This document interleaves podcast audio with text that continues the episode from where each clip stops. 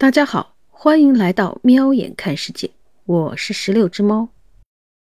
来看一份警方通报：南京市公安局玄武分局发布通报，二零零二年十一月八日十九时许，南京公安幺幺零接群众报警称，玄武区某小区内有人到其家中闹事。接报后，民警立即赶赴现场，将相关人员带回公安机关调查处理。经查，卢某某。男，三十三岁，本市人，某医院社会聘用制人员。因当天上午其儿子在幼儿园与同班男童争抢玩具时，被对方戳破头皮，到对方家中讨要说法。期间，卢某某情绪激动，用手击打该男童面部，致其仰面倒地。该男童祖父祖某某，男，六十四岁，本市人，先后持塑料椅、木椅与卢某某发生肢体冲突。被卢某某推倒致腿部骨折。目前，卢某某因涉嫌故意伤害被公安机关依法刑事拘留，案件正在进一步侦办中。啊，我又看了一下相关事件的新闻报道和视频，我觉得这个事情有三个要点。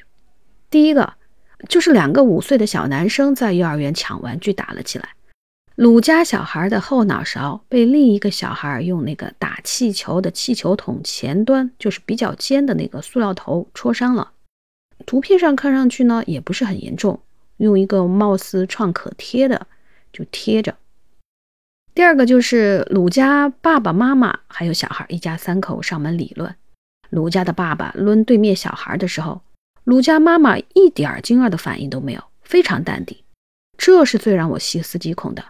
可见这种场景，这位妈妈是熟悉的。那有没有可能是因为平时有家暴呢？还有第三个，打完以后，鲁家爸爸说：“对不起，我没忍住。”被打小孩的爷爷一开始懵了，然后就抡起凳子砸这个爸爸。然后这个爸爸说：“你干嘛打我？”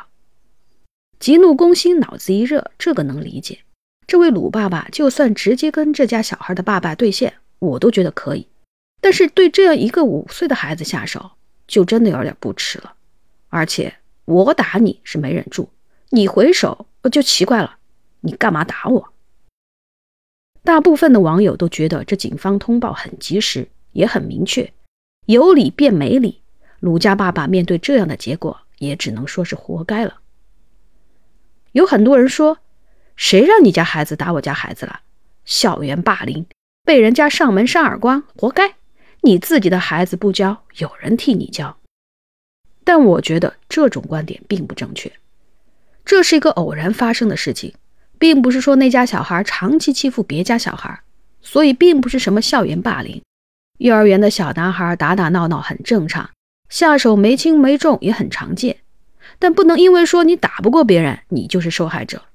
这种情况，老师拉着两家人见个面，说清楚事情的原委，批评一下，道个歉。多大的事儿，家里有孩子的或多或少都经历过的，是吧？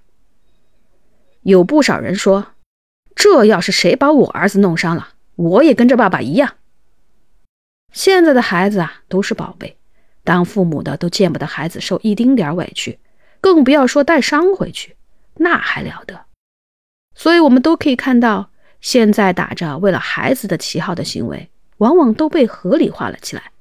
接送孩子占道停车堵得水泄不通就不说了，前几天孩子在家学习，楼上剁馅儿吵架的，再到为了孩子不离婚的，看起来好像八竿子打不到的事情，其实都在于做父母的没有想清楚到底什么是孩子。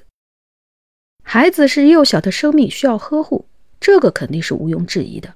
但同时，孩子也是社会的，他需要在真实的社会环境下成长起来。而不是父母营造的这种虚假的、貌似完美的乌托邦。周围的人遇到的事、家庭的氛围和感情，这些都是滋养孩子长大的养料。孩子需要在这样真实的环境里长大，需要自己面对的是什么样的局面和境地。孩子在周遭的一切中成长，成为自己，他自然会培养出相应的对策。这个事件的最终结果还没有出来，但是我们大致可以预见一下。这个觉得自己为了孩子出头、极力保护孩子的家长的职业生涯，大概不怎么乐观。这个被维护的孩子，以后大概率也会被绕道而行。万一磕碰到了，会不会又被他父亲怎样？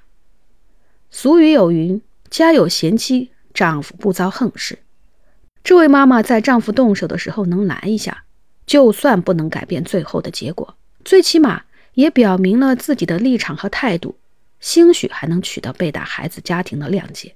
这样无动于衷的样子，怕是谁看了视频都会来气吧。